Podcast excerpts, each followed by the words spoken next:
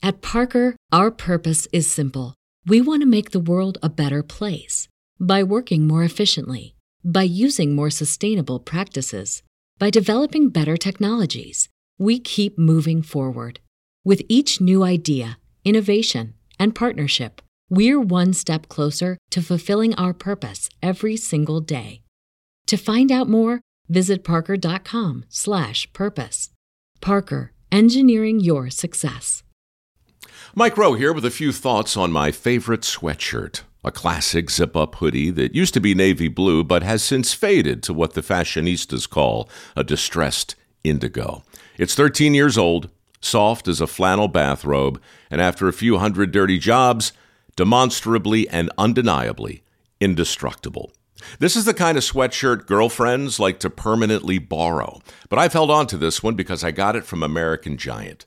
American Giant makes all their stuff right here in the USA so they can control every link in their own supply chain. That matters because when you buy American Giant, you not only get great quality, you create jobs for people in factory towns all over the country. No pressure, but if you give a damn about the business of making things in America, you got to support the companies who are doing it right. Go to american-giant.com slash Mike to get 20% off your first order. That's american-giant.com slash Mike. This is a podcast from Minute Media.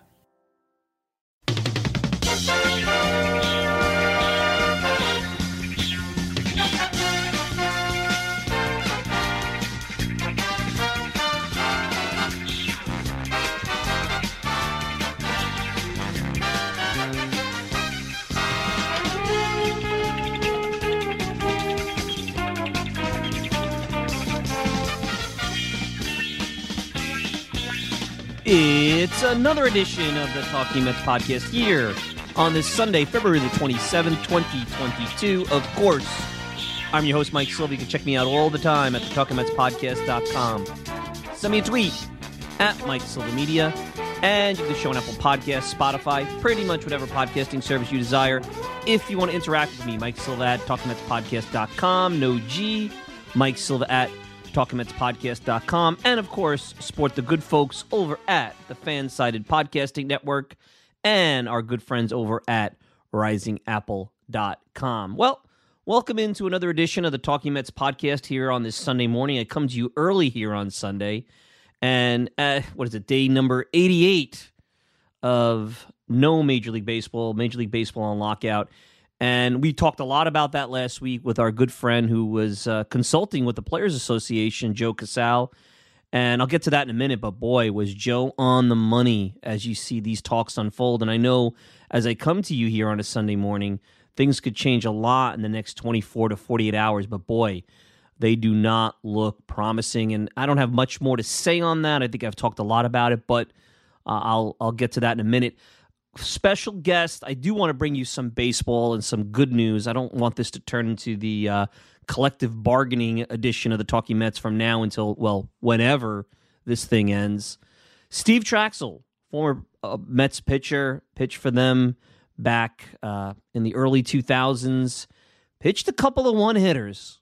I mean, interesting career, 140 plus wins, 16 years in the big leagues. I know his career ended somewhat with a fizzle as he struggled down the stretch in 2006 and did not pitch well in the postseason.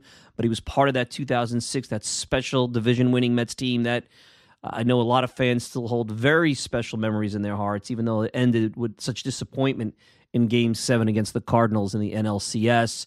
So Steve Trachsel will be joining me in just a few minutes. Had a chance to catch up with him. And quite honestly, as we get into the present and talk about the game. I mean, we all knew this lockout, and I said, I told you this was going to be more like Valentine's Day. And guess what, guys? I was wrong. We're we're staring down the barrel of St. Patrick's Day, and for those who celebrate, it might be Easter. And if you listen to our friend in last week's show, and if you haven't, you really should. Joe Casal, Joe, former agent, very familiar with labor negotiations in multiple sports uh, consultant, really uh, got in the weeds with what's going on now with these negotiations and the Players Association. So he's not just talking from a speculative perspective. This guy knows. And the main issue, and it still is the main issue, and it could be an issue that we're both reading about, and essentially both sides will be standing and staring each other down for a long while, is the competitive balance tax, which is uh, essentially a tax that limits the spending of big market teams and is a de facto salary cap. And it has really always been, but I think with the increased penalties and the lack of adjusting for inflation and some of the things that are going on with players' salaries, it's become, uh, and, and if draft picks are involved in this, pretty much a hard cap, even for someone like Steve Cohen. And, and in a lot of ways, Steve Cohen has been the igniter. Not, not that anybody said that, an igniter with his spending this past off season. And I know there was a bunch of of owners that, not many, but a bunch of owners that tried to block him from buying the team which is absurd. About I mean, how here you have a New York club struggling financially for a long time, owners that are are bleeding and drowning that just got to unload it because of all the issues financially that they had from Madoff and then the, the pandemic basically threw them overboard. And you have a great owner coming in trying to save a big market franchise and put them into another level of relevance and they're trying to stomp it. So he he's been kind of that that that uh, igniter, if if you want to call it that. And what we heard last week, and if you don't believe that now, you just read Evan Drellich over at the Athletic, Ken Rosenthal, Jeff Passan, anybody. And the media, to me, hasn't really done a good job with this because they're doing a lot of uh, ownership mouthpiece reporting. The players all along, and I've always been one of these guys that that I've never been like one side or the other, but I also, but I've understood and I still understand the owner's plight. I've seen David Samson. I'm not a big fan of David Samson. I mean, the guy's father-in-law, Jeffrey Loria, was part of that whole seal of gulag over there that was buying teams and tanking teams there in Montreal and moving from one to the other and became fabulously wealthier than he was thanks to baseball and really never invested in the Miami Marlins. But because just because a, a, club is is worth three billion dollars or two billion dollars or one billion dollars, I mean, that's like saying my house is worth a million dollars. That doesn't mean you you have a million dollar lifestyle. You could have bought it when it was worth a hundred thousand dollars, and doesn't mean you have that cash flow. Now, in theory, if you have that kind of house, you have some sort of cash, but all the other expenses that go into running that house, that's where people get underwater and sometimes they foreclose on a home. Now, that analogy may be not totally synonymous about baseball owners. But let's put it this way even our friend Joe last week said there's a lot of owners highly leveraged. I mean, part of what the issue with the Wilpons was was that they were using a lot of debt to to keep the club.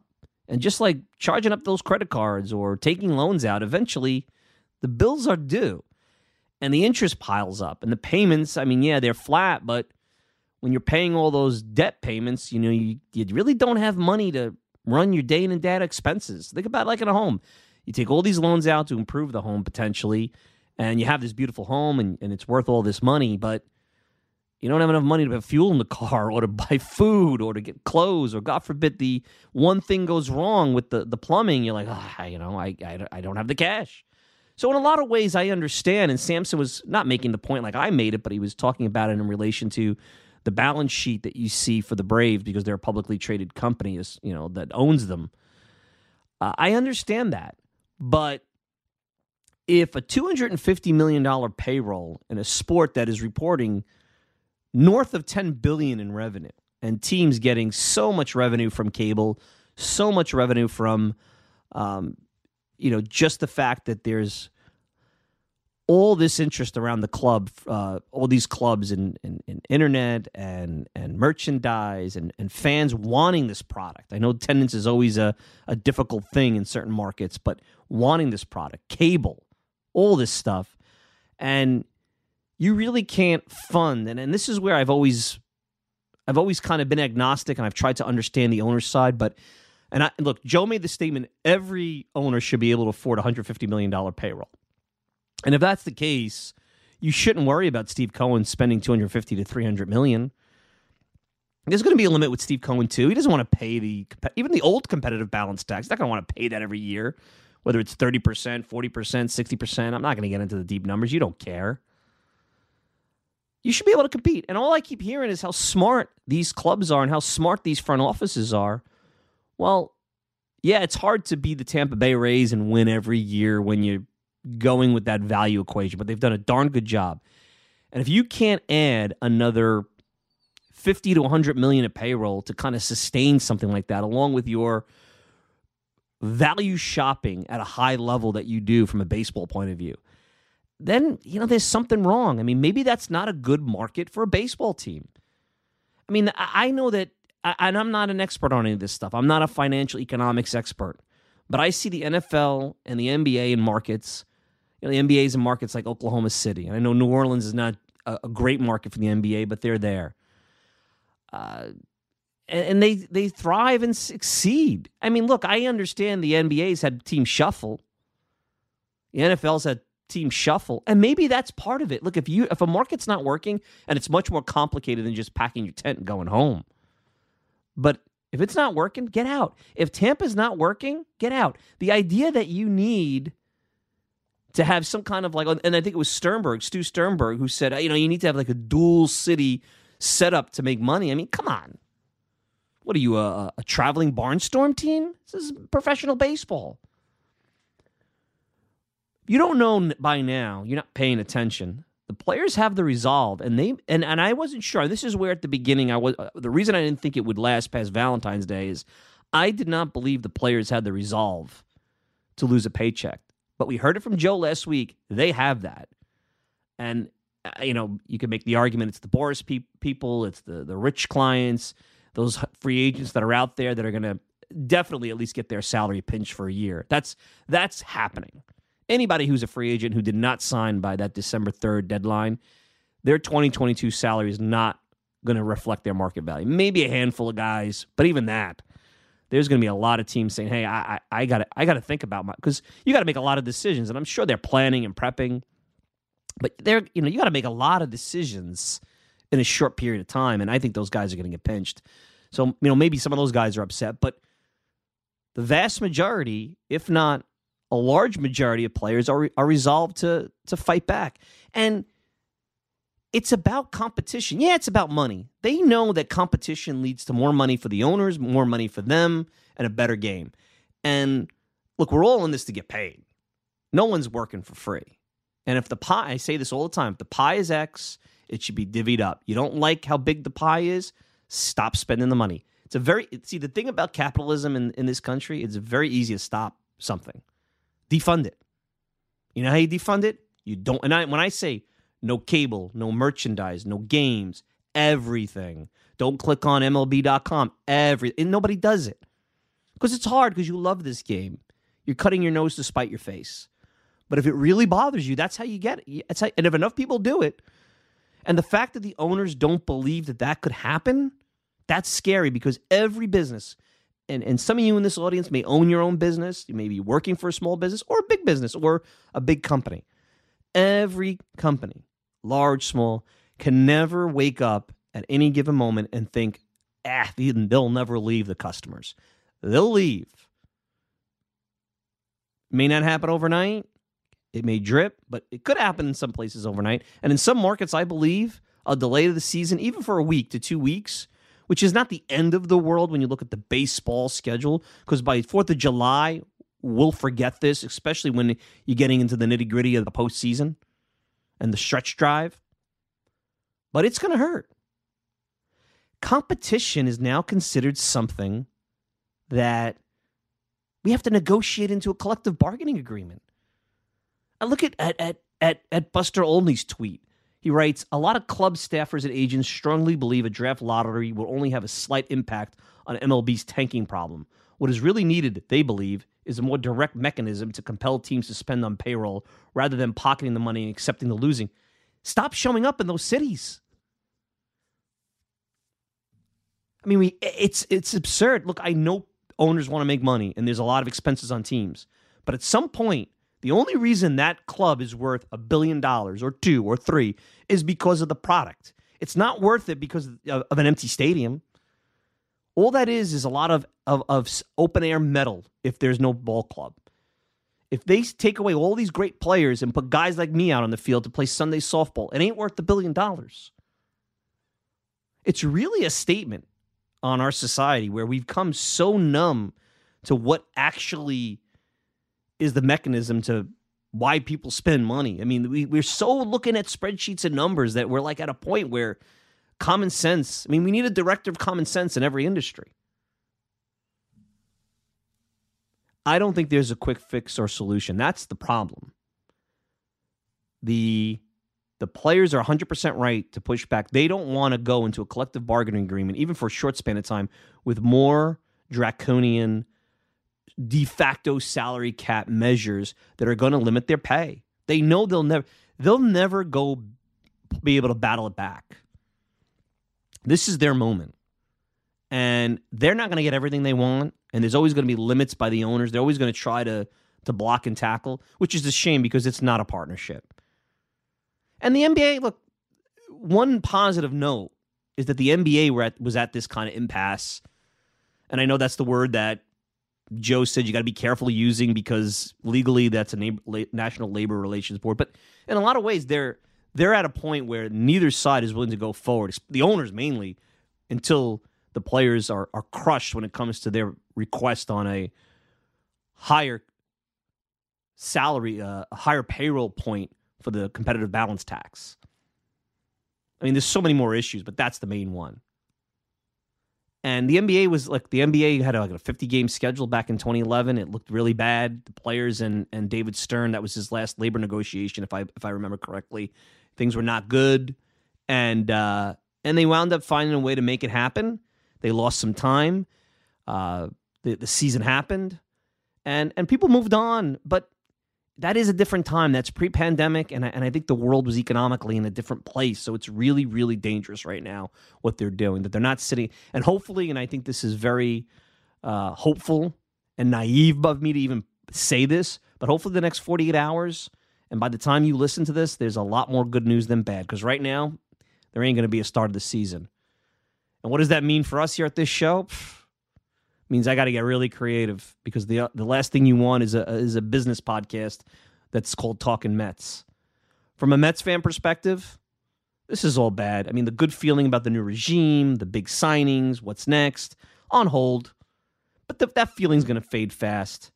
There's a real possibility that Mets fans finally got an owner that could spend and spend big, and he's going to be neutered completely. So they better they better invest in a smart front office because it's possible that his money will be neutralized uh, any day now, any minute now. But what really is frustrating if you're a Mets fan is that for years the Yankees abused the system, the Dodgers. It was fine. I know it bothered owners, but it seems like well, the Mets now that's going a bridge too far. They could accept the Red Sox, they could accept the Dodgers, they could accept the Yankees. It's almost like when it got to four, and maybe that fourth one was even bigger than any of the other three, that's when they said no mas, no more. Now I don't think that it was a Mets thing, but it's almost like Murphy's law in that sense. And look, this was a precursor when they didn't want to vote Cohen in, and that was even before the, uh, you know, that was after the pandemic, but that was you know all before this stuff. You knew that things were going to get ugly. You saw ugly. I mean, they nearly bounced the 2020 season, which in a lot of ways looking back, how absurd after looking at where the world has transpired after two years. What what what was done to have a 2020 season is just borderline absurd. It's embarrassing. I think going down that season will go down as one of the more embarrassing moments in in baseball history. I think that whole sports landscape is embarrassing. Uh, not their fault. Whole nother story, but um, it's frustrating. I know as a Mets fan, you're probably frustrated. So how can we alleviate that frustration? Well, let's go into the capsule. Let's go into the Mets archive. Let's bring in a former Met, a Mets alumni. When we come back, Steve Trachsel, 140 plus wins in his career, a couple of one hitters as a Met, part of the division winning 2006 Met, Mets. Great stories. And you know what? That's a long career, 16 years and 140 plus wins. That's a solid career. And I think when you hear Steve talk and I talk to him, what he brings to the table, the kind of game he brought to the table, has a lot of value in today's game. Not sexy, not headline stuff, but a lot of value. You'll hear about that and more right after this. 0 2 to Uggla. To third. Nice Nice easy hop for right. And another one, two, three inning for Steve Trachsel. He has one hit the Marlins over the first six innings. And the Mets have a 3 0 lead.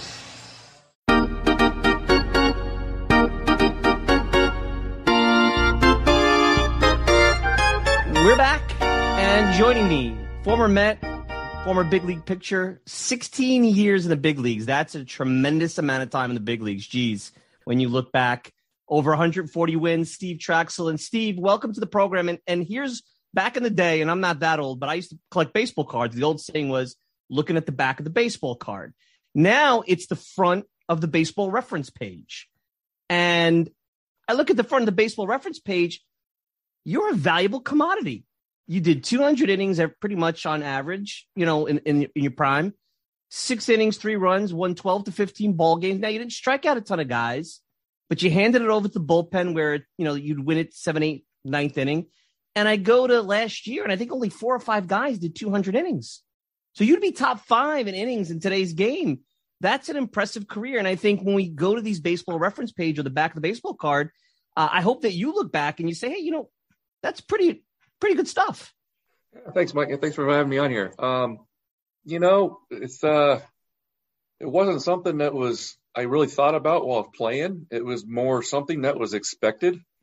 You know, um, you know, that was the norm. I mean, when I first got to the big leagues, a quality start was seven innings and three runs.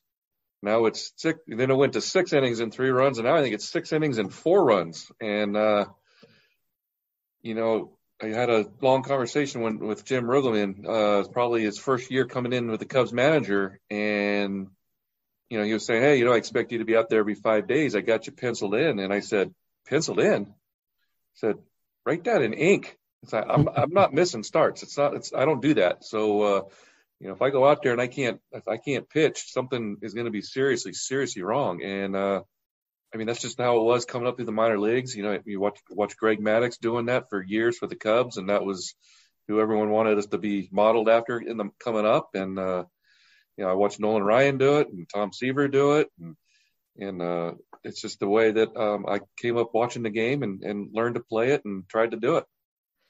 Do you think some of the resources that would been that today they have, if you had it, would it have helped? Now they probably would be watching your innings, they'd be watching your pitch count. And you know, I've talked to a number of people. I think the video, you know, when you got hitters watching video on the on deck circle in between pitching changes, I think that's a bit much. And I'm not a former big leaguer, but I've talked to a couple of you guys. You know, like that's kind of weird that you got to zone in. But I think yep. there's a lot that that you can take away um, I think you might have been able to look behind your numbers. The, you know, you lose 18 games, you're a free agent. A lot of teams might look at you differently because of the innings that you gave or some of the other things you did or your spin right. rate. Do you think that stuff would have helped you a little bit? Um, we we had a lot of it, nowhere near to the extent that we had it now. Um, we had it's more through books. We didn't have the computers at the time. and We have to go through page by page the hitters. So you would be a three ring binder, and I basically you take it apart kind of figure out who you thought the lineup you'd be facing the next day. And you could go through they we had their hot spots, their cold spots, uh, you know, what they liked, you know, two and oh, three and one, or, you know, how well they did against breaking balls and all that type of stuff. So you kind of went through that way and created your own little chess match. Um, by the time I got to New York, the computers kind of took over and that made it much easier because you could really factor and zoom everything in. Um, I could get in there and say, all right, we got who we got. The Scott Rolen tomorrow, the Phillies.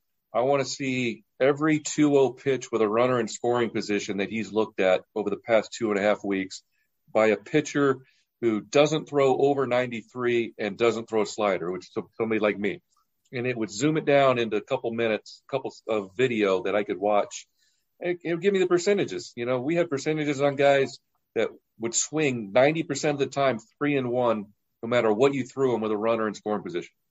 So and you, so you knew that out there that you didn't have to, you know, come up with your nastiest pitch. You could throw some doo doo up there and they were going to swing at the rosin bag. Right. And, um, you know, just now I think a little bit of it's overkill. You know, um, Bobby Valentine had more info and stats than anybody had ever met coming up to that point, and and he would love it. You would ask him a question about something that happened in the game, and he could give you 11 different answers when you were expecting or hoping to get maybe one. And uh, now it's probably a little bit too much. overkill on that, and it's I don't know. I think you get too much in your head. So it's I think every guy's got to be different and figure out what does work or what doesn't.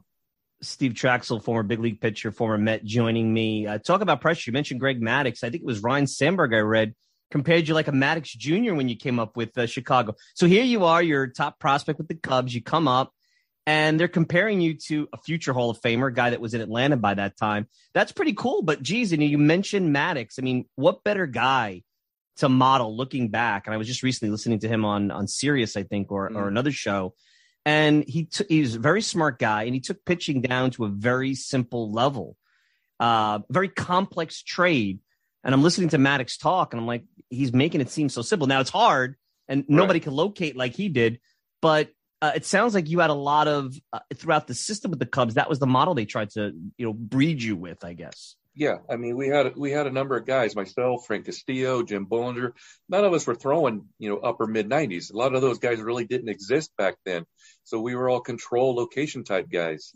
And uh, yeah, to bring it back, like taking his spot, that was like one of the first or second questions I got in Chicago from the press was, "Hey, congratulations to the big leagues, you're taking over for Greg Maddux." And I'm like, I'm 22 years old. right. You know, wet behind the ears going, uh, you mean the guy that just won Cy Young again and left, you know, and the whole city is really upset and pissed off. So, uh, don't, thanks for putting a little bit of pressure on me. But, uh, yeah, he really did simplify in his mind, you know, the, the pitching and execution. He didn't, he didn't care what, if you knew what pitch was coming. If I'm going to throw it where I want to throw it, you're still not going to be able to do anything with it. And uh, unfortunately, it took me a few years to really get that in my head that that's actually something that does work, and it, and it changed my career when I was able to to to get that going. You never really struck out a lot of guys, but it, you know you had years where maybe you only struck out four or five per nine, which by today's standards they would have you pegged as well. Double that guy's lucky. You know, lucky. You know that's the new thing, luck, because the random randomness. But see, those some of those years were your best years so you were just looking to throw strikes and and you know go back to the old Ray Miller work fast, throw strikes, change speeds. I know you were more a deliberate guy, and that yeah, was maybe conversation. Maybe the work fast part. they work fast part. So they call you now. Does it bother you the whole human rain delay thing? I mean, I know that Cliff Floyd, your former teammate, says I don't like facing him because he's he's too damn slow. I think he was some of the quote you heard him say. But um, right. you know, the, the, went against some of the tenants. But by today's standards, nobody really cares. They talk about pace of play. You were ahead of the curve, maybe on all that. A little bit, yeah. I mean, in fact, my pitching style for the most part was I wanted to get the hitter out in four pitches or less. And if I could do it on the first two pitches, great. And uh, I didn't care about the strikeouts. You know, I, I, you're getting paid for wins and innings and, and giving your team an opportunity to win. Um, I don't care if you go out there and you go five and 12 on the year and you strike out 250 guys and go five innings. It's like, who cares? It doesn't help anybody out. Um, as far as the, the, my pace, it wasn't something that was conscious at the time. Um, I don't know if I really ever embraced it until probably I was done and I actually started watching some of my old tapes and saw how unbearably bad it was. Um, you know, it was something. At least you're honest. At least you're yeah, honest. You well, do. That's we, that's we, good self awareness. Really, yeah, we well, we really tried to address it in my first couple of years in New York. I remember Charlie Hough. You know, we would have him with a with a stopwatch during spring training games and say, hey, you know, you know, where were the spots? And we basically narrowed it down where I was really good until somebody got on base. And for some uh, weird reason, everything in my head would just, even though it felt like it was going a million miles an hour, it would just completely slow down. So, uh, I mean, if I could go seven innings with only one or two guys on base, you know, we're looking at a sub two hour and 45 minute game probably. I mean, I got baseballs sure. in my office here where I got them two hours and 18 minutes, complete game and stuff. So, so they did happen just uh, unfortunately, I didn't go that many games out keeping too many guys off base. Well, you you know, there's the movie Almost Famous. You almost had three no hitters. I think you know that. You almost had three no hitters. You even went into the seventh inning in a uh, game 163.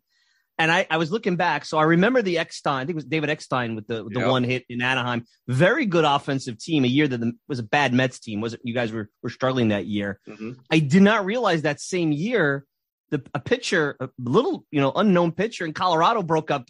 was the sixth or seventh inning, and yeah, that's a good offensive. Yeah, that's almost. And then you have in '96, you pitch a one hitter, and I think the first batter of the game in Chicago gets hit. So you didn't get to the ninth pitch. inning. Did you? I mean, are you conscious in any of those games? Like obviously the Chicago game, it was the first batter, so throw that one out. But in the Anaheim or Colorado game with the Mets, were you conscious of it? Did something change how you pitched? Like, what do you remember at all, if anything, about those? Uh, no, I, I, I, absolutely was conscious of it. Um, the Colorado one, yeah, his pitcher was up. I fell behind two and zero, oh. so obviously a mental lapse or something. And I was like, you know what? I, I don't remember the pitcher, but obviously it wasn't a very supposed to be a very good hitting pitcher. So I said, all right, I'm going to challenge him two and zero, oh. and uh, yeah, he hit it over Timo's head and center. I mean, he hit it great. So unfortunately, that was it. Um, the one in Anaheim, it was kind of a lot of stuff going on that game. It was Father's Day, and I'm from Orange County, so my my father and all my family was was at that game, so that was pretty pretty cool. And uh, Jeromy Burnitz, I think, had hit two or three home runs that game, and then they drilled him. And uh, so I, you know, you kind of get that look when he comes in the dugout. I'm like, hey, you know, do we need to do something? And Jeremy's like, no, no, no, don't do anything. Don't worry about it. It's part of the, you know, part of the game. But then I looked at Don Baylor, and when Don Baylor looks at you, you, you better get the hint quickly, and you better do what's going through his head. So I actually had to go come into Bengie Molina, and I absolutely missed him. I think I threw behind him, and Mike Scioscia is going absolutely berserk.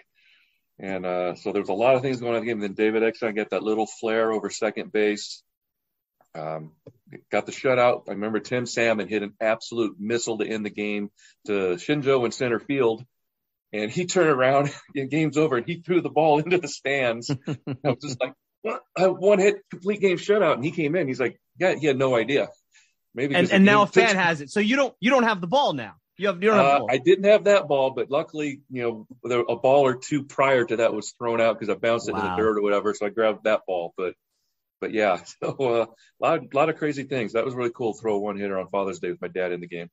And and what's also cool is you did appear in an All Star game, and I know the All Star game has lost its luster maybe a little bit with you know the internet and and the saturation of interleague play and whatnot. But I looked, I went back the All Star game in Philly uh, here's your face. This is a tough, you know, threesome. Sandy Alomar Jr., Cal Ripken Jr., and A Rod. Bing, bang, boom, three outs. And A Rod, I think, pops up. So you got A Rod out, young A Rod, first year, yep. but a guy 350 with 40 homers, 40 stolen bases. That's, uh, I mean, what do you remember about that inning? Nervous? Was it, you know, that's a, that's uh that's one that I hope you have a ball from that. There's got to oh, be on the mantle from that. Yeah, I've got a lot. Of, I got a lot of All Star memorabilia from that. That was really cool. Um, extremely nervous.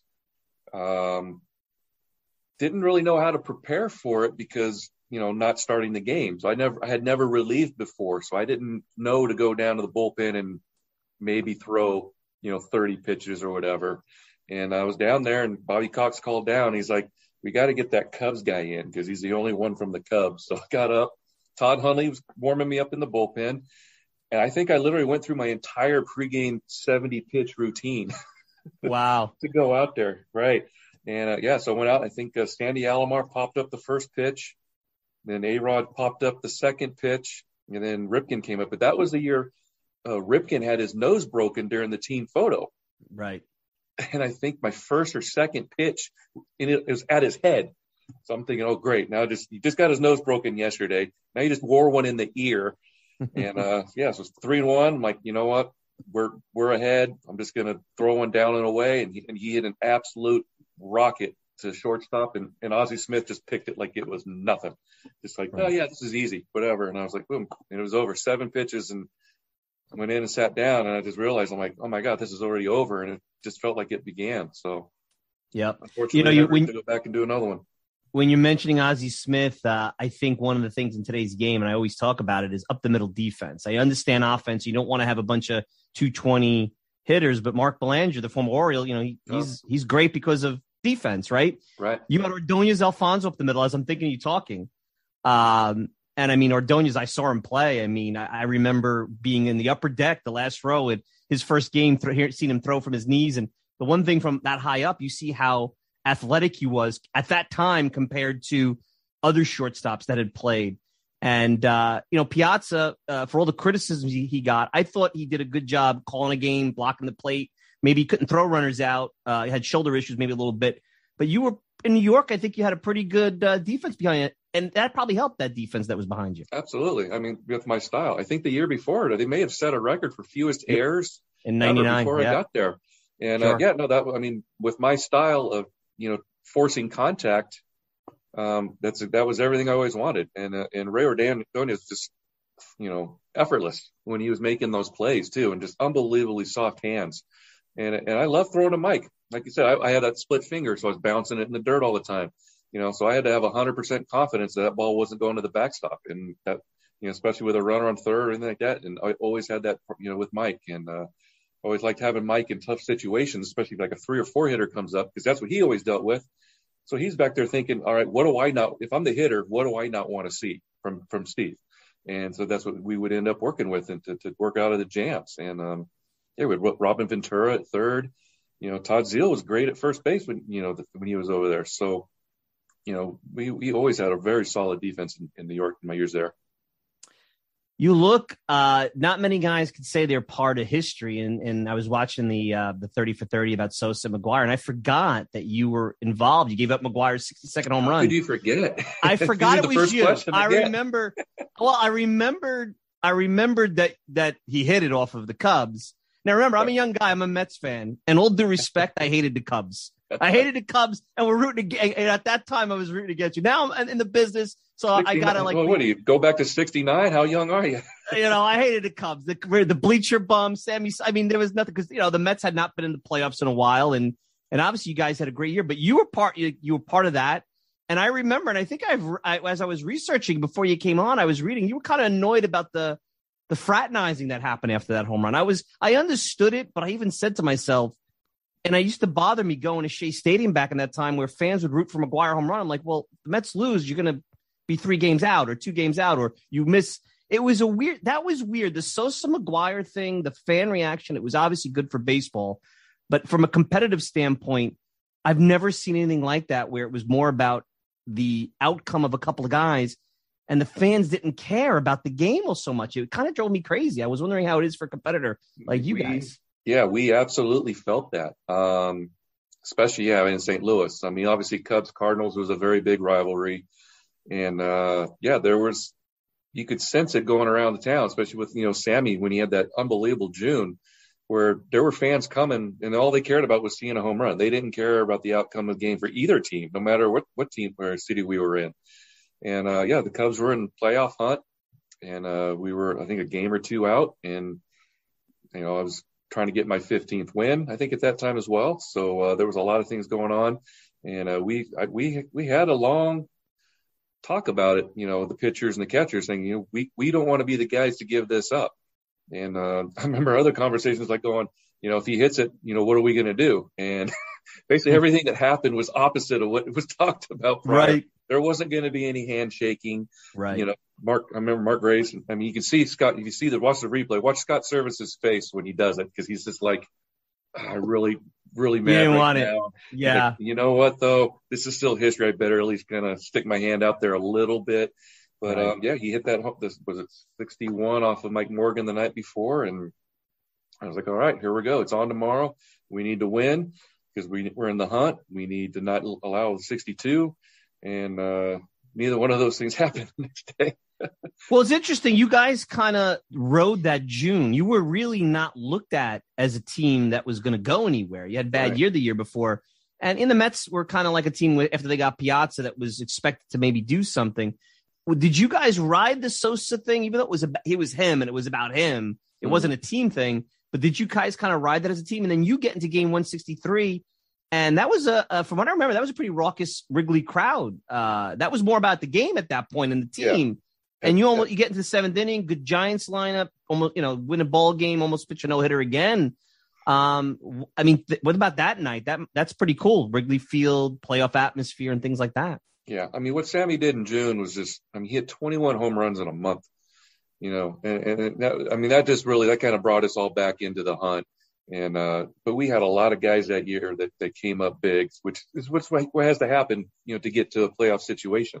Um, game 163, up until that point in my career, I had never experienced anything like that. Um, you know, I still always in first thing I think of is that giant Harry Caray balloon hanging out over the left field wall, you know, because that was the year he had, he had passed away. So uh, that's the first. I mean, but just the pure electricity of the entire city starting the night before. I remember driving to the stadium, you know, whatever it was, two thirty, three o'clock, and then it was Wrigleyville was already, you know, two, three hundred thousand people out there, and it was just absolutely insane. And uh, you know, I had no idea that I was throwing a no hitter at that point. You know, um, I think it was Brent Mayne, guy I've known forever. He was a Cal State Fullerton, and I was a Long Beach State guy, so it was a going back all the way to a college rival to have him come off the bench and and break right. it up. But uh, yeah, I remember striking out Barry Bonds in the first inning, and just the the eruption from the crowd was just something that still makes my hair you know stand up on my arms when you think about it. Yeah, absolutely. Uh, so you come to the Mets, and as I was looking at the 01 Mets and looking at your season and the team, you guys kind of were parallel. You started mm-hmm. off, all right, you come in, they were they won a pennant the year before. Maybe there was a little bit of a hangover, you know, didn't get A Rod, Hampton left, you know, you it's always tough to repeat. Mm-hmm. And you get off to a slow start. And here you are six or seven years in the big leagues, and you agreed to go down to the minor leagues, which you didn't have to do. Right. Uh, you had a contract uh, let's want to go there because then you, you had a great, I mean, one of your best stretches maybe of your career when mm-hmm. you came back. Walk me through that because that is not an easy decision for a veteran. It again, it goes back. I have to give you credit. A lot of self awareness, mm-hmm. uh, ego to the side, and um, and it seemed to help you. And you worked with Harvey Dorfman, a sports psychologist. I know yes. you're on Twitter, kind of dispelling this idea that teams don't address mental health. Not that you know there's different types of mental health, but uh, talk about that because I, I got to give you a ton of credit that's not easy when you're six or seven years in the big leagues going back to Norfolk. Yeah, it was tough. I mean, the the simple answer of it was I was getting hit like I'd never been hit in my entire career, and couldn't figure out why. You know, the long story of it was was uh, Steve Phillips tried to get me in New York in 2000, and I give him a lot of credit for being one of the few GMs that was truly honest with us that entire off season and he just wasn't able to make it work. So when 2001 came, I was free agent again. You know, he was one of the first or second calls. Boom, and we got a deal done really quickly. And I had always wanted to play in New York. I just, I just felt like I wanted to see if I could handle that pressure of having to perform at your best every five days and have an opportunity to win every year. And I think that my first game was Montreal. I think I gave up seven earned on like three homers or something like that in like three innings. And I remember Bobby was going to take me out of the game. I said, "Oh hell no!" He's like, "I've only gone three or four innings, whatever. I'm going. I'm at least going to get deep in the game for you here, first game of the year." And I went back out the next inning. I think gave up three more. So right away, ten earnings in the first game of the year. My second game wasn't any better, and uh, even my third or fourth or whatever. But the media was what I was not prepared for in New York and I didn't have any answers. And when you don't have answers, it just gets even worse. So, um, talked with Robbie Alomar a little bit. He was under the impression and had strong feelings that I was tipping some pitches. So we were looking at that a little bit and pretty sure he was 100% right. And, uh, that and just trying to get my hair cleared. So when they, they talked about going down to the minor leagues, you know, I, I consider it, you know, Bobby Jones had done it a couple years prior and it worked well for him. So they had a little bit of precedent on their side. Right. Um, right. But like you said, I could say no. So I told him, look, you know, I'm not going to go down for more than 20 days. I'm coming back within 19 days because that way is a service time issue and all that sure. type of stuff. Sure. Um, and I hadn't gotten to my 10 years yet, you know, yada, yada. But, and that's uh, a big deal. I think fans have to realize you get to 10 years. That's a, a nice deal. pension. And it's and a, and as you get to the end of your career, you may not get to 10 years and they know it. So that's a big yeah, deal. There's a, there's a lot of guys, and it's, it's kind of a badge of honor to get that 10 year mark. Yep. I can't even imagine what it's like years before we get to get to 20. But wow. yeah, so I went down, went down to Norfolk and uh, started working with Harvey Dorfman. Um, I had read parts of his book the year prior when I was in Tampa, but I actually get to sit down face to face with him multiple times. And uh, it all kind of goes back to that execution thing we talked about with Greg Maddux years before. But uh, reading the book, working with Harvey, it just kind of really seemed to click in my head a little bit more. And uh, yeah, they ended up throwing that no no hitter down there, and uh, I'm not even walking off the field yet, and the cell phone is one of the PR guys is like, "Oh, I got Jay Horwitz on the phone with you with all the reporters from New York," and I was like, "Oh, I thought I was down here to not talk to reporters." Yeah, you want to get away from those guys. I'm trying to get away from clear my head, and they're like, "It's too late. They just put it on the big board at Shea that you just threw a no hitter, so." You know, the whole crowd at Shea is going nuts for you. And I'm like, really? They're going nuts. They're probably like, oh God, that means he's going to come back. but yeah, but it, it, from that point on, um, it really turned my entire year around, and I think probably the next four four years in New York as well. Yeah, you were nine and three, two seven four, whip under one, really good numbers. And you guys who really muddled through most of the season go on like this NBA team run, play almost 800 ball. Obviously, 9 11 and the tragedy that happened yep. was in between. But you look at it, you lost a couple of games to the Braves in the ninth inning, uh, which you should have won. Uh, tough losses. You lost one in there at Atlanta, uh, close game, lost one. You could easily have won like 19 out of 21. I mean, that's a crazy, crazy stretch. Yeah. And the Braves were vulnerable. And uh, it's one of those near misses. I mean, uh, is that one of the obviously the 9 11, and you probably have talked about it ad nauseum, adds a certain other component to that season. Is mm-hmm. that one of the seasons you remember the most because of that? I mean, there's so many different things that go on in your career, but I got to think that's wild. Yeah, and you mirrored the team. And, and, and, and, just the the final commitment, I guess, is the only way to really say it in my head. Even though I felt like I'd been doing it before, of basically as a mantra of selection of pitch, location of pitch, execution. It's the only three things that I focused on from that point on the rest of my career. And as long as I was able to execute, it didn't matter, you know, what pitch it was going to be. And Greg Maddux obviously figured that out at a very young age, and you see what it did for him.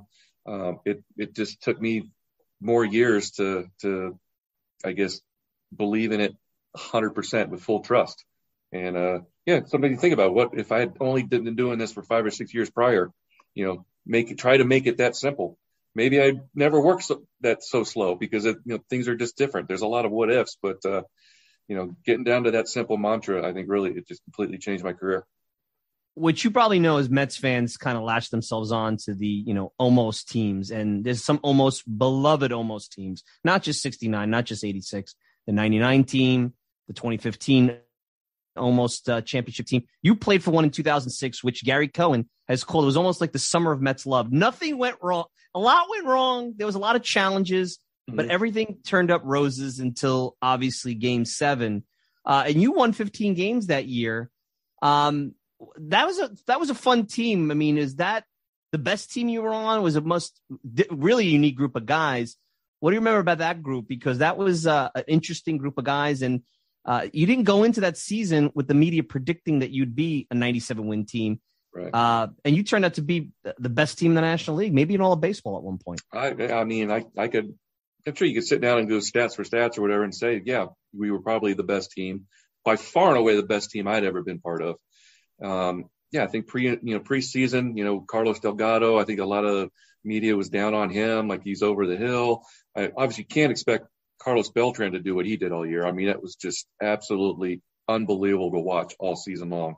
And uh, myself, you know, I was coming off the back surgery, you know, the, the you know the prior year, so um, I was trying to go out and, and prove that I was still, you know, could could pitch and do what I needed to do. And um, my I know my ERA that year was a lot higher, and I got a lot of grief for having run support, but I thought that yes, I remember that. I thought that's what the offense was supposed to do was give you run support. So I don't know why I was getting in trouble for getting run support. I know I didn't get any a couple years prior and I won 16 that year. You don't no remember. They don't care. That. They don't care. They, they only remember care. the no, they don't but, care. Nothing's changed. Steve, nothing's changed since you're since you're out of here 16, 17 years ago. It's just a different it's a different variation of the same thing. The faces are different, the narratives are pretty much the same, but yeah. Uh, but, but, yeah, no, that was you uh, even you pitched the clincher, uh, and that's got to be a memorable night. And you pitched yes. really well. And I know the Marlins were uh, basically rebuilding, but looking at that Marlins team, Cabrera and Uggla, they had some good, you know, Hanley Ramirez. That was a pesky team. And that was a team that if they had invested in probably would have been really good. Yeah. That was not a slouch. That was a bad team. That was not a bad slouch team. That was Cabrera a tough is still in the top five guys I've ever faced. I mean, wow. to get out. And for me, they're all right-handers. You know, uh, Magglio Ordonez was on that list. Edgardo Alfonzo's on that list. And didn't matter what I tried to do. Those those guys just absolutely crushed me all the time. Derrek Lee, God, but um, yeah, I mean, I get a lot of texts and stuff on social media whenever SNY plays that game. You know, from a lot of guys from Mets fantasy camp that I do every year. They're like, "Hey, man, your your your clincher game's on." And of course, if I'm in San Diego, I can't watch it because it don't go out here. But uh, you know, you can jump on and stream it. So uh, I try to do that when it when it comes on because my wife has never seen me pitch. So wow. Yeah. So I try to put something on and hey, say, see, look, I was I was okay. You actually played. You could tell her I really played baseball. It's not it's not a fake profile. I played baseball. She knows the post baseball playing career, Steve yeah. Trachsel. She just and the whole she goes, thing. oh, you got podcast or are you doing? Oh, what's all these? You keep getting all these letters all the time. Like, Listen, I, like, fans love, this? and you're at fantasy camp it does you you pitched a while for the Mets, but there's guys who pitch one two years for the Mets. The one thing I could say there's a lot of criticisms about the Mets fan base, and you know I was one of them growing up, but they will embrace you for things that you achieved, even in environments like 2003 where you didn't win many games. Mm-hmm. They will embrace you, and I think that 016 goes down. And and look, uh, and I'm curious your thoughts because to me it was unfair that the Beltran at bat he gets criticized, and you were out in the bullpen, I believe yeah. So you have maybe some vantage point. That at bat, in my opinion, gets lost when Beltran takes strike one. Wainwright's on the ropes, bases loaded. It's an easy second guess for me sitting on the couch, but right. you, I think you're more aggressive in that spot. And when he took that strike one, it was going to be a much harder at bat after that because now you're in his kitchen. You're in right. his, and that was, and that's a Hall of Fame curveball. That's a Hall yeah. of Fame curveball. There's nothing he can do. Hall of Fame curveball. And you said it right. He's going to go to the Hall of Fame. Right. Simple. Right. You know, I mean, uh, he, he, he, what is he, 41? He's still, yeah, came what, third yeah. in the league in innings last year or whatever. I mean, yeah, yeah. I mean, it's, I mean, you can break down a game at any point. It could have been something that happened in the third inning where maybe we should have scored three runs and we didn't. I mean, there's so many ways to look at it. Um, you know, without Endy Chavez, it, that last inning doesn't probably matter either. So making that play, I mean, so many That's things. That's true. Yeah, so and uh, and that was hit by another guy that may be a Hall of Famer, Scott Rolen. There's another guy you just could mentioned Rolen earlier. It could yeah. be another guy. Hey, you uh, you hit a couple home runs in your career, huh? Three home runs. I, I didn't hit three. I hit four if you count spring training. you count spring training. I don't know. So do you remember? Well, I mean, I don't. I didn't see who they were off. Do you remember who they were off? I know one was with the Mets. Do you remember who you hit them yeah, off? Yeah, that's the one I don't remember. Wow. Um, yeah, my first one was off of Curt Schilling, and then I hit another one off of John Thomson, and then yeah, the third one was I know it was against Cincinnati. I think it was a young rookie kid. So that's why I'm having trouble remembering. But that was the only one I knew when I hit it was gonna was actually a home run. So the first two I thought were gonna be like doubles off the wall. So I was running real hard, put my head down. Um, the third one I knew when I hit that, I'm like, okay, that's a homer. I'm gonna actually watch it a little bit and enjoy it. So who was uh, did you have a favorite manager you played for you know you played for you know willie you played for bobby v you played for yeah, jimmy i mean everyone i played for in new york was great um, I'm always going to be a Bobby V fan. Just uh, we just we just clicked and connected for some reason. Uh, love Jim Riggleman in, in uh, Chicago. Um, God, I mean it's tough. You know, you, it's you, tough. You played a yeah. long time. You played a long time. to narrow down to one guy, it's it's really tough. It's like people go, "Oh, who is your favorite catcher or your favorite closer?" No, it's, it's like, tough. Yeah. You look at the list. I'm like, God, 16 years. I could probably name 45 catchers. You know. That's that's right. Are you keeping up? a couple more before I let you go. Are you keeping up at all with what's going on with the labor situation? Is there any any part of you that looks at it and says it's you know even though it's a lockout, not a strike, uh, right. this reminds you a little bit of '94 because it's uh, I don't want to say it's getting well, it's getting contentious, but there's some uh, there's some red zone stuff that's bringing back some memories. I'm sure a little bit, right? Yeah, I mean, I don't follow it real close. Um, yeah, 94 strike, that was, you know, my rookie year. And ever since that year, I was always involved uh, with the union as a either player rep or assistant player rep for every team after that. So uh, I see a lot of similarities. Um, I know talking to some people, you know, maybe a month ago when it first started, that my concern was that these the players of now have never been through a lockout and or strike. So my concern was how well are they going to stick together. Um, from what I've seen so far, it looks like they're going to stick together really well. Um, yeah. But you know, this is just comes down to standard operating procedure. You know, when a CBA comes out, and uh, you know, it sounds like they've been talking a lot this week, which is which is good. Um, and uh, I don't know the exact numbers anymore like I used to, but I just remember, right. you know, for 120 years, the players got like I think it was like 56 or 57 percent of all revenue, and that number has Right. dropped significantly the past three or four years. And Wow. I did Yeah. not, and that, and and that's you know, if you look at other leagues, that's kind of where you're going. The players right are the and- product. and- yeah, and it was weird you could literally graph it and it was a perfect straight number the the salaries joined along with you know, tv deals on it was always Mhm. 56 57 percent so um, that's probably a big portion of it um, you know you see a lot of stuff on social media about the minor league stuff um, i agree with a lot of it but unfortunately they're not represented by the union so uh, you know the, the players the major league players unfortunately can't really do anything about that um, I think something will get done. It's in the best interest of the game. We will. Everybody knows that, uh, especially after the COVID years and all that. Fans are anxious to get back, and uh, they'll get something done. I, I would be surprised if if they miss games. I think they'll just be a shortened spring training, which I think is fine for most of most oh, Right. everyone except for maybe some pitchers. but three weeks for pitchers as a former pitcher, you need three weeks, maybe two weeks for hitters. You think you yeah, get the hopefully season the going? you know, hopefully the guys are still working out, being ready. Yep. Um, you know, maybe you start the season where you know guys are only going three or four innings to start, and you expand the pitching rosters again. You know, they've done that before, so sure. um, yeah, there's a lot of things that can happen. You know, you maybe squeeze in some double headers if you if you have to make up some stuff, but you know they'll get things worked out. And uh, you know, I wish they weren't going to do the DH. I hope they get rid of that runner. Oh, I was second. gonna. You don't. So you're not a DH guy because you. I Oh, mean, you, no. you you could hit. You could hit. But now lot- with I put a lot of work in, and I took a lot of pride in being, at the very least, being able to bunt. I well, mean, that's could- ridiculous, Steve. They can't like the bunting effort I've seen on certain guys. You could tell they don't want to do it. They don't Yep. practice it. And again, I don't want to be. I'm not one of these guys that sits on a couch because I, I I played sandlot ball. I never played at your level, but you as a pro have to have more pride than that, and it's and, and it helps you as a pitcher right? maybe get a run. And I can't it- think of anything more humiliating as a pitcher being lifted for a pinch hitter so that guy can go up and bunt for you. Yeah. like, Now I know. Nothing else you have. You have four days in between starts. You know, maybe, maybe one you could bunt- one day recoveries. You have two days to go and bunt 30 balls a day every day Sure. for an entire season. sure. It's not hard. Maybe maybe you could now. Uh, the Mets are embracing history under their new ownership. There's going to be Old Timers Day. Will we see Steve Trachsel at, at Old Timers Day? Is that is that you will see? Yes, it is just another reminder of a long list of reminders I've had that I am officially getting old. Well, Mets fantasy camp. Look, I've played. Look, I played Mets fantasy camp in 2007, and I went one for 15. And I think I had a bruise for a month on my thumb because I hadn't had a, swung a wood bat for 10 years. So I can tell you, um, fantasy camp's fun. When you play the pros at fantasy camp, I'm a lefty. I faced Randy Niemann. You might remember Randy. Oh Niemann. yeah, Randy I Niemann threw a fastball, and I sliced a line drive to left field, and it went foul. And it was a nice hit. And if I had gotten a real hit, that would have been a.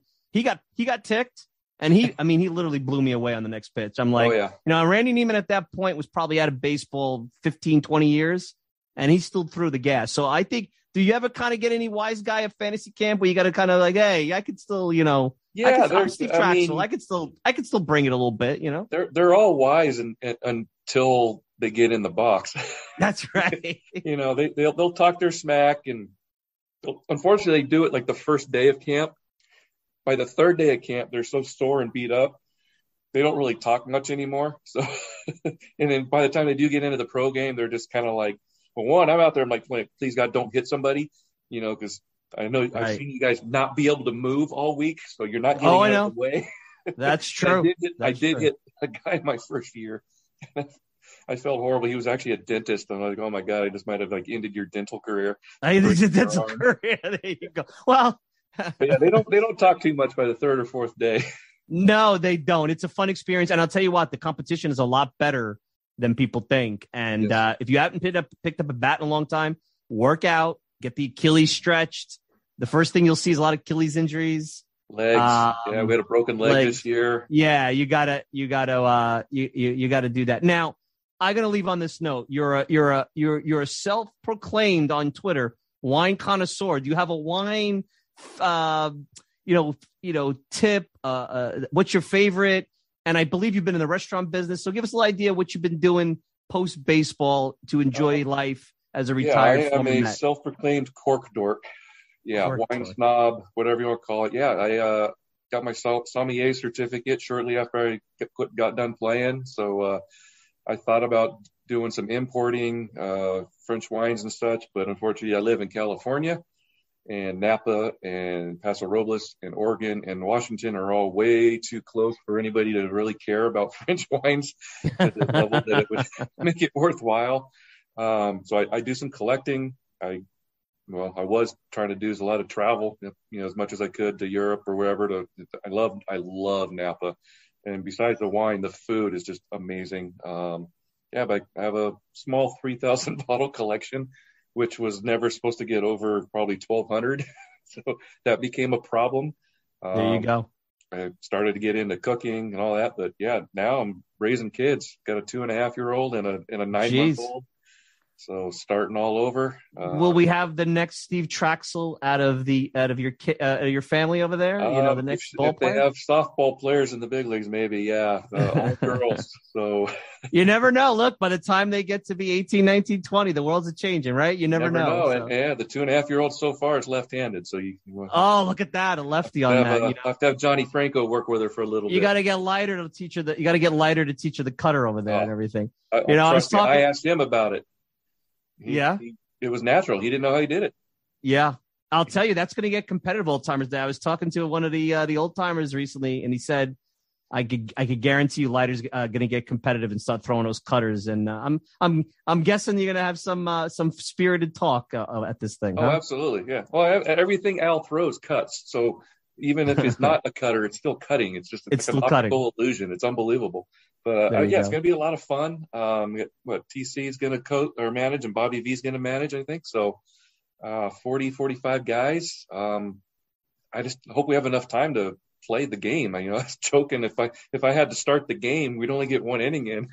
and you know, you're going to see Citi Field, and you're going to be like, "Why couldn't this have existed when I played?" Huh? That's yeah, what I say. I, I just missed. Although it. Shea was a good pitcher's ballpark too. The wind, especially in April and May, the wind would be really tough to get anything out. It's September too. Yeah. September nice too. Cold. But yeah, just yeah. missed Citi Field, just missed the new New York. Uh, there's yeah, there's a few places I just missed. But uh, yeah, go. this would be nice to get, put this one in feather in my cap to say, yeah, I finally pitched at Citi Field. You were great. You spent a lot of time tonight. Thank you so much. Tell your wife you are famous. There are people that want to hear about your baseball career. All right, I can vouch now. Now I'm, I'm going to send you. We'll send you the the replay of this after. Steve, be well, and uh, let's catch up and do it again, my friend. Good Sounds luck great. at Old Thanks, Timers Day. Appreciate it. And that's Steve Trachsel, former Mets pitcher, 16 years in the big leagues, part of the Mets from 2001 to 2006, part of the NL East champion Mets in 2006. All right, let's take a quick break, wrap up. You're listening to the Talking Mets podcast. We'll be back with more right after this. Being in the big leagues is hard work. What is one of the fun aspects of the job? Jay Horwitz, longtime PR director for the Mets, gave us some insight. Like a, a guy like Daryl Boston, being which I've ever worked with, he's a he's a coach now with the White Sox, and like in the early '90s, we had a kangaroo court in the locker room, like a lot of teams did. He used to put on these long robes and, and long uh, uh, hair and robes, and he always included me. You know, he managed to find me something to make sure I was part of the group. We every three or four weeks we'd have these court sessions. The locker room would shut down, and Daryl would be presiding. He would find me for getting too many guys for interviews for for uh, you know he would include things like um, they would buy me uh, you know when Bret Saberhagen was on the team they they we had a big one year in San Francisco everybody had to shave your head uh, you know and, and we, we couldn't get a hair we had to shave your head uh, you know to have team unity he included me in that kind of a thing so guys like that made me feel part of the group and uh, that was a fun part of the job. Listen to this and more at www.talkingmetspodcast.com.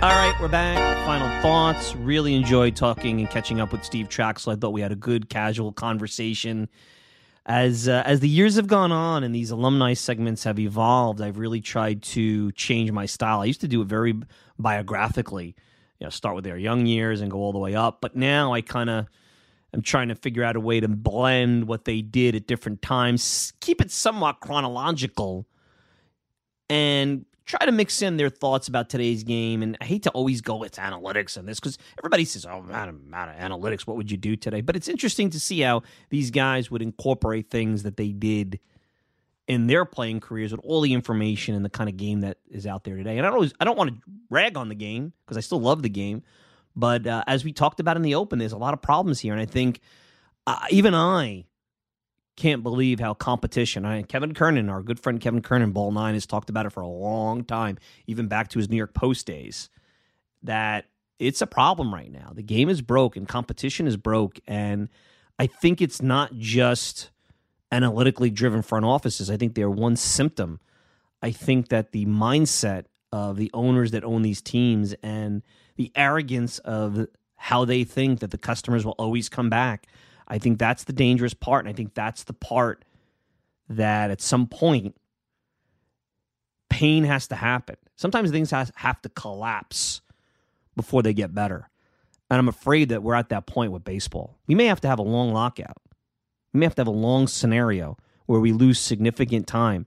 And it really seems like the owners don't care because, and I'm all for 14 team playoffs. If they get that that 14 team playoffs with that wild card playing and everything, the revenue they get from that short span of time, and like Joe said, they don't have to pay the players. The players' salaries are done already.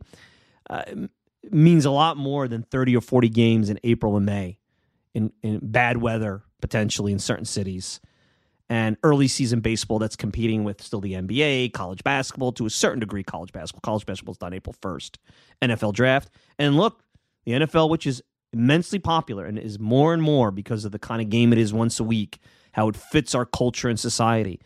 Like Joe said, I mean, just go back and listen. I keep saying it, but it's really important. If you listen to that podcast from last week, there's so much there that has just transpired in just a short span of time.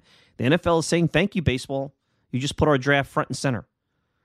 And there are certain cities like Pittsburgh, baseball cities, cities down in Florida that are already talking about their team's 2022 2023 season in the NFL.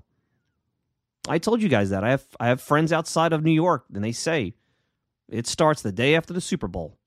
Just like the day after the World Series, you and I are here on this show starting to talk about what the Mets can do.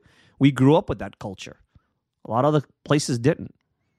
And this kind of stuff doesn't help. So, hope you enjoyed Steve Trachsel. I wish I came to you with better news about the lockout. What's next? Look, I'm going to come to you every week.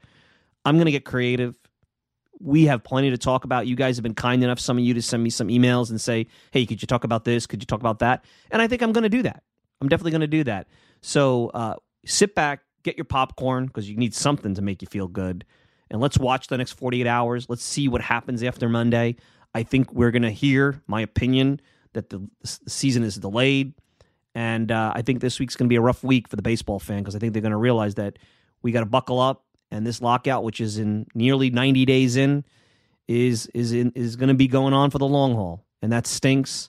The timing could not be worse, especially for this program and for all the things that we want to talk about and the and the season. And I talk about thunderbolts. Truly, this is the first thunderbolt for the New York Mets and Buck Showalter because now you're going to have to prepare for a season that is going to be chaotic at the beginning because you still don't have a full roster. You're not going to have a full spring training, and everybody's clock's going to be off because it's quite possible you're going to be doing spring training in late March into April in Florida. Think about that. But the good news is, if there is any, you got one of the more prepared, detail oriented managers, not only in this game, but maybe in the last 25, 30 years, maybe ever, at the helm. So that makes you feel a lot better. All right. Want to thank Steve Trachsel for joining me on today's program. Of course, you could check me out all the time at the talkingmetspodcast.com. Send me a tweet at Mike Silva Media. And you can get the show on Apple Podcasts, Spotify, pretty much whatever podcasting service you desire. If you want to interact with me, Mike Silva at talkingmetspodcast.com. No G, Mike Silva at talkingmetspodcast.com. I want to also thank our good friends at Fansided and the good folks over at risingapple.com. I'm your host, Mike Silva. Enjoy the rest of your week. We'll be back with another broadcast pretty soon. Till then, uh, take care, everybody.